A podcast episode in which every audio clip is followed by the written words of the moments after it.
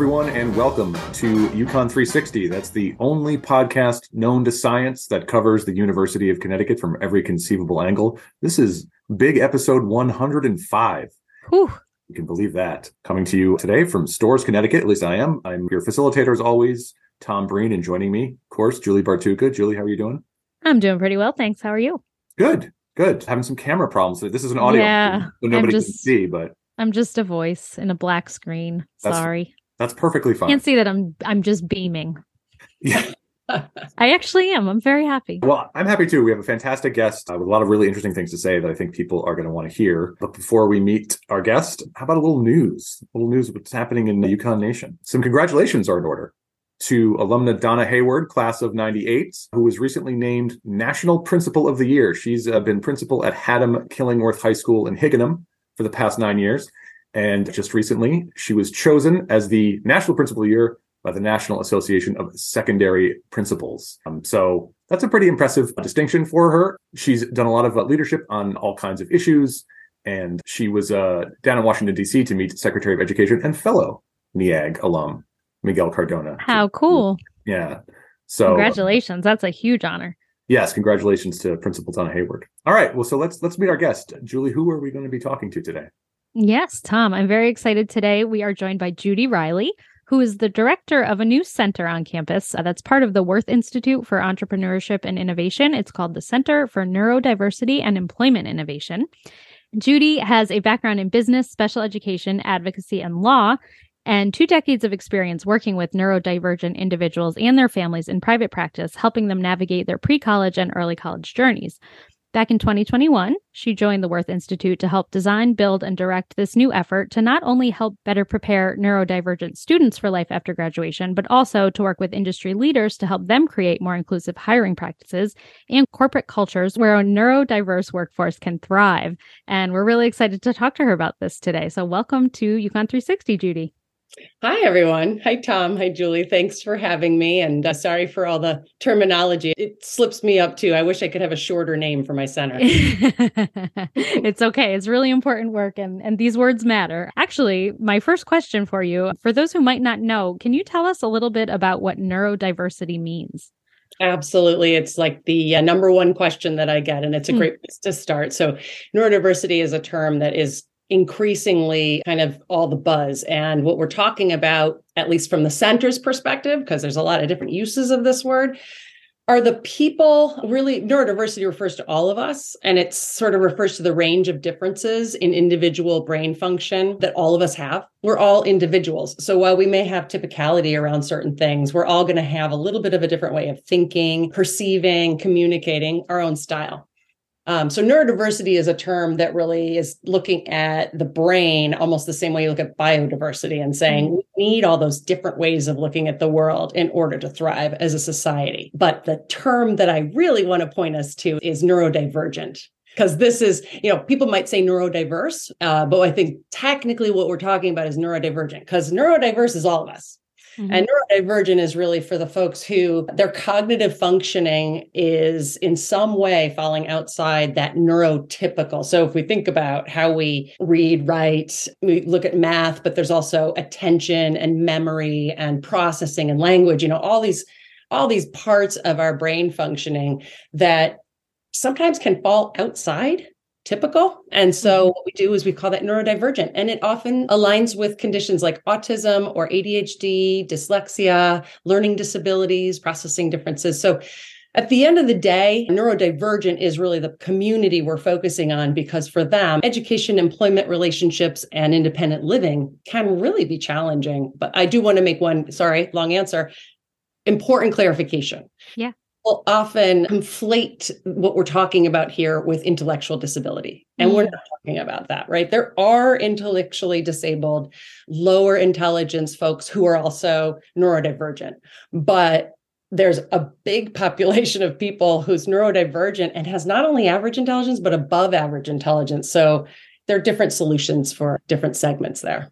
You talked about some of the challenges that neurodivergent people face, and uh, there was a Deloitte analysis I saw that that said that people on the autism spectrum have an unemployment rate of 85% compared to 4% in the overall population. First of all, does that sound right to you? And second of all, what might account for those disparities? What kind of challenges do folks face when they're looking for work? That's such a great question. And I'm so glad you asked it. So, the 85% unemployment statistic gets quoted all the time in print and uh, presentations. And it's not correct. It's based on a very small survey and it included a community of people who were nonverbal, mm. like I said, low intelligence, people who were never going to make it into the workforce. That said, let's cut it in half cut it in a quarter. We're still working with 25 to 30% unemployment and underemployment for folks who should be contributing at a much higher level. So you're right. The relative difference between that 4% and say, depending on how you slice this, we're looking at at least 25, 30, and 40% under and unemployment rates. That 85% I don't know, it took hold. It's very eye catching, you know. As far as the types of barriers, you know, it's chronological. So if you're neurodivergent, you have a learning disability. I don't like to use the word disability, but that's, you know, nomenclature. I like to say learning difference. You're going to struggle to get through the educational journey from the get go. And so uh, you're swimming upstream all along and facing failure with respect to metrics of performance like GPA and the pace with which you can do your work, the ways in which you're expected to do your work. Maybe you can't read or you have a writing disability, but there's 10 essays in this class, right? You're not going to do very well.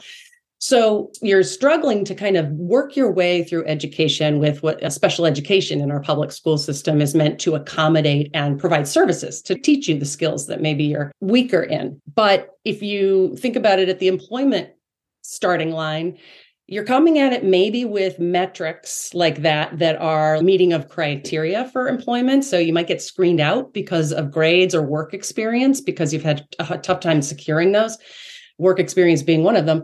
But the actual process of getting a job, the executive functioning skills, and that's a term that gets thrown around a lot, but what it really means is the ability to manage a lot of details, organization, and time sensitive situations. So you think about a job search right? That's that's a ton of tiny details. It's very communications heavy. You've got to send your follow-ups. You've got to be doing your outreach. You've got to apply to all these different companies and, and opportunities with all their different processes.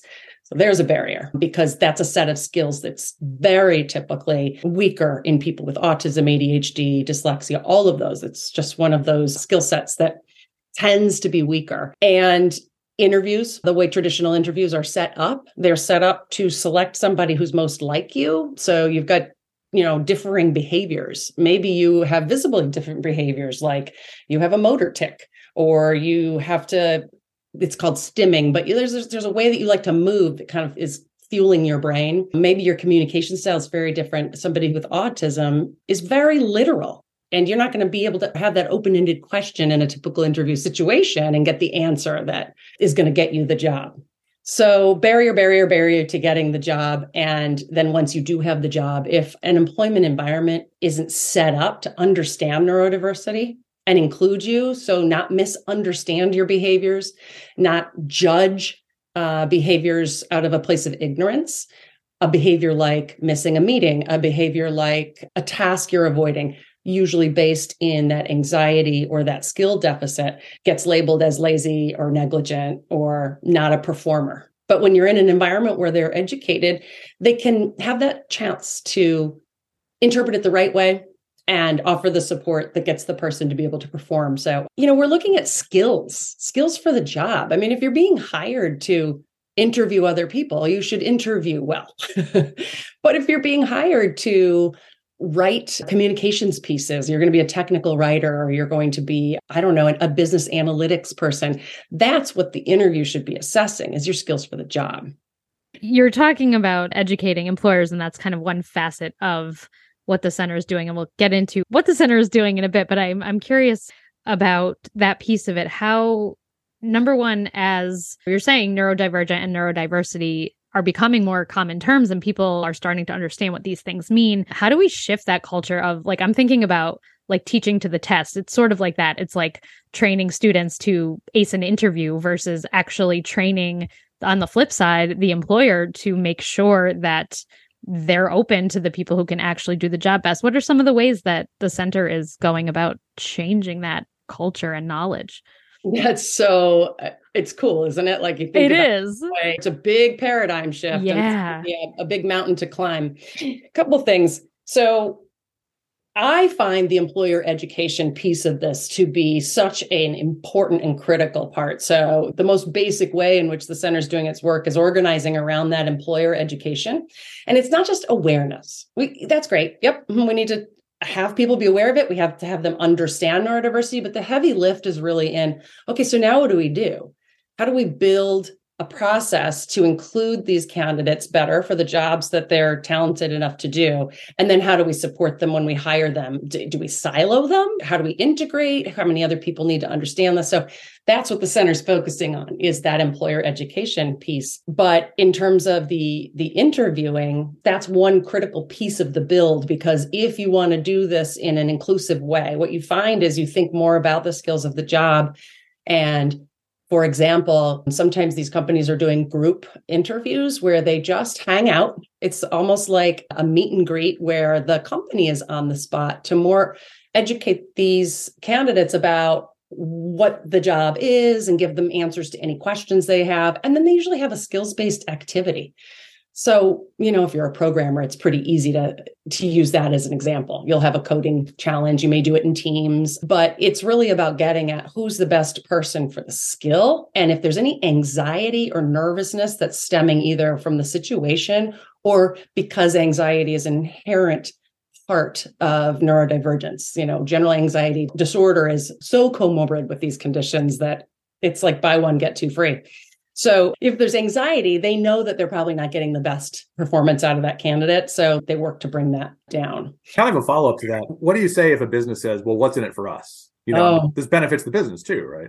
Yeah, which is what they always say, whether they're direct about it or they're they're you know working around to get to that answer. I call that sort of the business case, right? And you're right, it is built on value for the business. Explaining that value is, it goes beyond ROI. And we're talking about including humans in a non charitable way. We're talking about including them in a way that contributes value to your organization. But it's also hard to measure some of those pieces because one of the benefits that we're finding is organizations who are committing to this in a big way because diagnostic rates are going up, whether that's because there are more people with these conditions or because we're getting better at identifying them, there are so many people in a company already who have a loved one who's been struggling for years as a kid in education and maybe now they're a young adult and things are you know failure to launch. And so they're personally very impacted. And when their company does this the engagement overall has been astonishing. So that's a business benefit but how do you really you know so what we need to do is understand how do we quantify that to some degree so companies who aren't doing this can better understand it Another benefit is that the managers who go through the training to understand neurodiversity and manage a, a new hire who might be an early talent, early career person out of college who's got autism, they end up reporting that their managerial skills are better for everyone they manage now because they're much more attuned to individual differences and not judgments. So, it, it, yes, the business benefit story is the piece that gets more companies involved in this. Diversity, equity, and inclusion, you know, benefits from diversity have been well documented. So, this is diversity of the mind. This is diversity of thought. And that's something that companies talk about all the time as a skill of the future, being able to problem solve and innovative thinking. And I don't know if you've heard this, but the whole superpowers theme, have you, either of you been? Yeah it's sort of the buzz around neurodiversity. You know, what's your superpower? Mm. Well, the science around people with autism, ADHD, dyslexia, and that's sort of it's like my dot dot dot. There are relative cognitive strengths that are even higher and stronger in somebody with that brain profile than in a neurotypical person. They find creativity, attention to detail, pattern recognition, loyalty and retention is tremendous. So there are some actual diversity benefits to this population that are becoming more and more uh, identified and well known. But I did I don't think you have to have a superpower to be deserving of employment. right. Yeah. Do any of us want that kind of pressure? I don't think no. so. no. Yeah. The center is partnering with a couple pretty major companies so far on these initiatives to kind of change that culture. Can you tell us a little bit about what you're doing and what some of these sure. companies are doing with you? Yeah.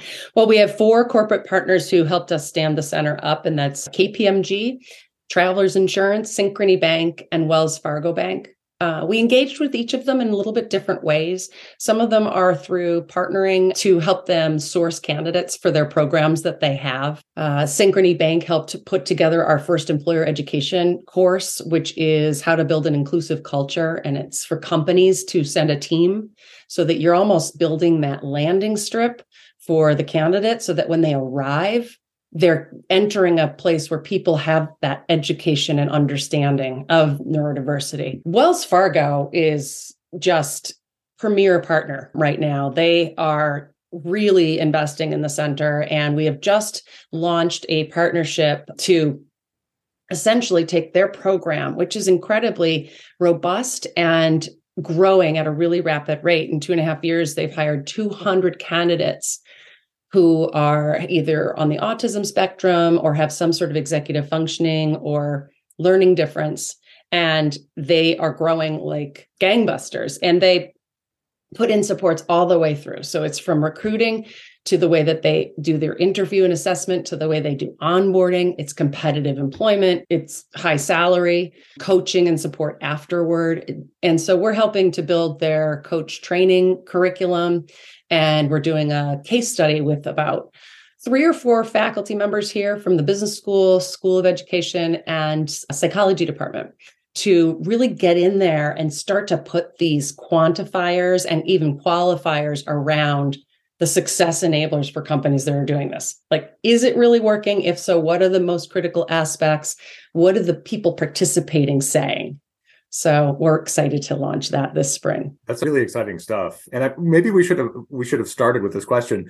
But how did it's too late now, Tom? It's too late now. oh, it's okay. It's okay. it's never too late. How did the center come about? What was the kind of the thinking that went into it, and sort of what was the process for for getting to this point?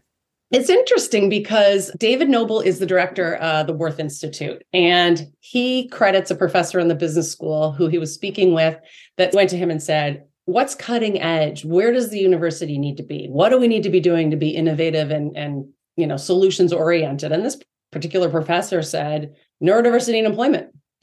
and David Noble said, Great. Do you know anyone? And this person happened to know me. And so one thing led to another. I educated David Noble about the just the population size of people who are impacted this way in the education realm, which is where I was professionally for so long. And he's like, great, let's focus on employment because it's the same people when they grow up having those same barriers to launching their lives and having independent lives that are commensurate really with their abilities and their dreams and their talents. So that's that's what happened and then we started to enlist those employers and uh, also those alumni who were so instrumental in donating the financial support we needed to get up and going with the strategy and the design and the products and programs. One thing that you're all doing too is that you have i think there's more than 50 now from last time we talked but there's a group of institutions at the university council for neurodiversity employment. So you are working toward crafting some standards and practices in higher education like the career services piece of things and how to kind of educate career services for how to help neurodivergent students. Why is UConn the right place to kind of lead this charge? I think a couple reasons UConn's the right place. We were a flagship university with such a tremendous brand. And i found that when we were launching this it was so well received by everybody we talked to. And I think it was because of that UConn brand. But then also, we have the resources and reputation. We have people in the engineering school who've been getting millions of dollars out of NSF grants to study neurodiversity in the engineering field. We have the Renzulli Center for Creativity um, and Learning that mm-hmm. has Project 2E that's going on to study, you know, ASD uh, autistic students who are also gifted. We have the Beyond Access program in our Center for Students with Disabilities. So there's lots of pockets of expertise and energy and excellence around it. And I think it had to do with David Noble's leadership and seeing this was something that needed addressing and happening to connect with me, which that seemed to be what sparked it. Yeah. I did want to ask about your background. Can you tell us a little bit more about the work you did before you came to UConn? Yeah, definitely. Well, so I am the the parent of four now adult children and my oldest is on the autism spectrum and my third child ended up with pretty substantial learning disabilities mm. differences. And um both of them are off the charts smart. You know, so it was just such a struggle. And so I came from a personal experience and I brought to it, I guess, what might be my maybe my business training and education in organization management and change management. And what does it take to persuade large institutions like public school systems and legal systems to how do you advocate for somebody in when what you need is is going so against the way something is built? And I had other parents and professionals in neuropsychology and the legal field and lots of the support providers come to me to ask if I could help in a more scaled way with mm-hmm. families that were going through that. So that was my private practice. And it really set me up well, I think, for understanding the, the larger societal approach to this, because I'm always thinking about how are we scaling this? So this is not a UConn centric solution. We're not looking to fix this for UConn students and Connecticut employers. We're looking at what's this model for pipelining students who are at that college level with employers who are trying to tap into their talents very specifically because they're neurodivergent. Um, and so we have that council of of schools. It's 55 schools now across the country. And we work together on that career services side of the equation. How do we need to better engage the students and change what we do, just like we're asking employers to change to better serve them in their career services realm? Mm-hmm. And then, you know, so we've got that pillar and we've got the employer pillar, and, and then we got to connect them, like get them to the same dance. Sometimes we have guests on and, and they talk about an issue they're studying or they're working on, and we say, well, you know, do you perceive this getting better in the future? And they, they often say, oh, no, no, it's going to get a lot worse. But if, if if, if I'm if I'm hearing you correctly, correct me if I'm wrong, but it sounds like there's actually optimism here that not just institutions like UConn, but employers, some of this is starting to take hold, and the prospects are brighter than they were a few years ago. I mean, is that fair? Do you see this going in a positive direction?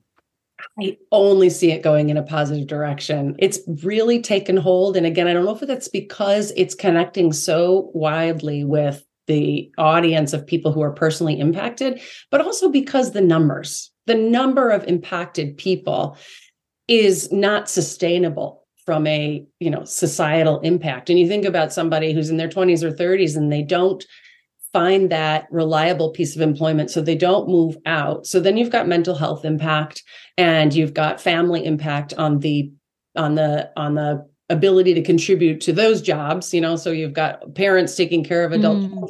and it's not in so much of like i said these are not low iq people but I don't think somebody who has the aptitude to be working in a professional role has a part-time job that's, you know, hourly somewhere is going to be able to move out first of all, but also have that sense of self-efficacy and growth and thrive. So it's really big impact. And and businesses are, you know, whether they stick with it or not, you know, I don't want to be skeptical, but but I do believe that there's a core mission here that's taking and is going to hold. I just don't know what percentage of businesses this will be the shiny object that passes. yeah.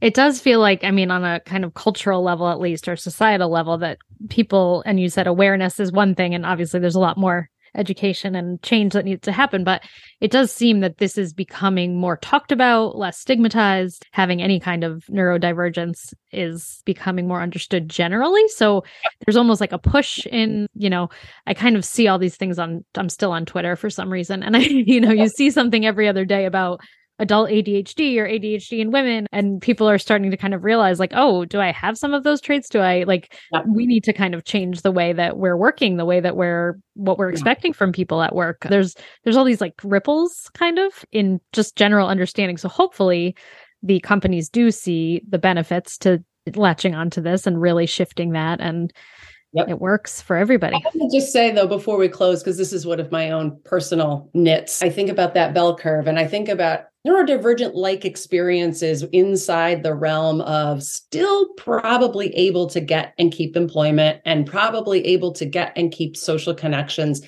and able to live on their own. Maybe not as well as they could with, especially with ADHD, where a lot of people find those medications really help them in the same parts of the brain as somebody with a more severe form of ADHD. But it's almost like it boosts them from an 80% grade on their test to an 88, you know, whereas the population of people who are really we're trying to serve fall outside of that. It's like, but for these changes, these are people who will not have those three pillars of employment or education. So employment, social connection, and independent living. That makes total sense. And I, I didn't mean to conflate those two either. I just was No, thinking about the ways that it seems to be catching on a little bit more of talking about these issues. Yeah, no, general. You're totally right. And I love that part of it. And the only reason I point it out is because I think it's confusing Mhm. my a little bit in terms of, well, if everybody's happy, this is everywhere, you know. And so I no, I totally support that. The word is everywhere and the awareness is building. And I think that's only a positive thing. Well, thank you so much for lending us your time and your expertise on this. This is fantastic. If if people want to follow your work or learn more about the center, should they go somewhere online? Yeah, we do. We have a, a web page at Werth Institute. So you find us with UConn Neurodiversity Werth Institute. Okay, we'll put the link in the uh, show notes. Thanks, you guys. I really enjoyed being here. Thanks for having me on. Before we get to the history corner, you wanted to plug a podcast. Oh, yeah. We have been talking to our friends over at the UConn Foundation, the Women and Philanthropy Group. They have been doing a really great podcast. It's introduced every installment by Regina Barreca, who's one of our famed professors of English, and it is called UConn Women Changing the Game. In the latest episode, alums Cathy Buerger, who is the director of research for the Dangerous Speech Project and managing editor of UConn's Journal of Human Rights, and Emily Kaufman, who is Associate Director of Investigative Research for the Anti Defamation League's Center on Extremism, discuss a modern view of online hate speech and freedom of expression with UConn human rights professor Richard Wilson. They have several episodes up and all fascinating guests and topics, and you can find that at uconnwomenpodcast.podbean.com. All right. So I thought for the history, I would actually have kind of a news peg to it, and I would answer the question that came up on Twitter: What is the oldest building on campus? Those of you uh, listening to this, you may know that uh, the Whitney House on Route 195 near uh, Mirror Lake, unfortunately, caught on fire recently. They're still investigating the cause of it. They don't think anything was suspicious, and it's being assessed by a structural engineer to see if the building can be saved. Hopefully, it can. But there were news reports that this was the oldest structure on campus, and those reports were happening because we were telling them it was the oldest structure on campus. It is not.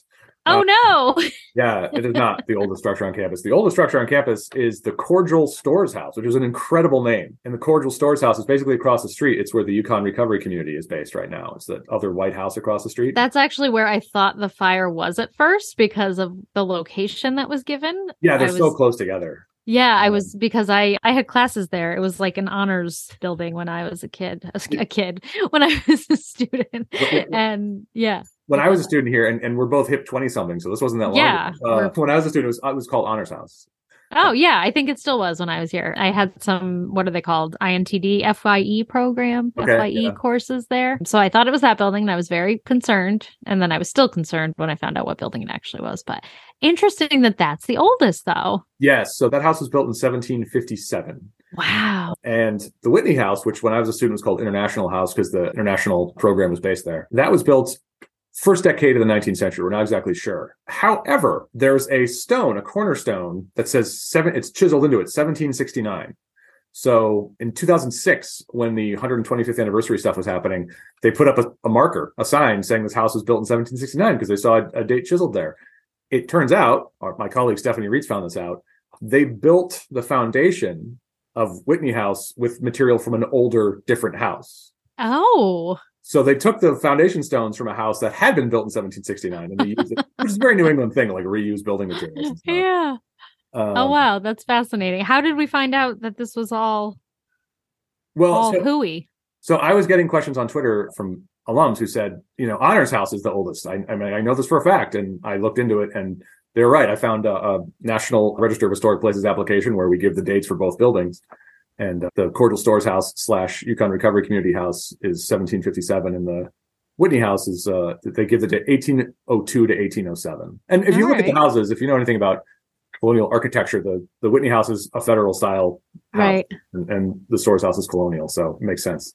Very interesting. So yeah, so the oldest building on campus, it's it's not only not on fire, but it's it's modernized and it's being used for a great purpose. And so Well, neither of them are currently on fire, Tom. neither of them are currently on fire. And ho- hopefully the Whitney House can be restored. I uh, really hope so. I hope that's not going to be condemned. That would be very sad. But I'm I'm I'm glad in a way that it is not the oldest building because that would have been compounded the sadness.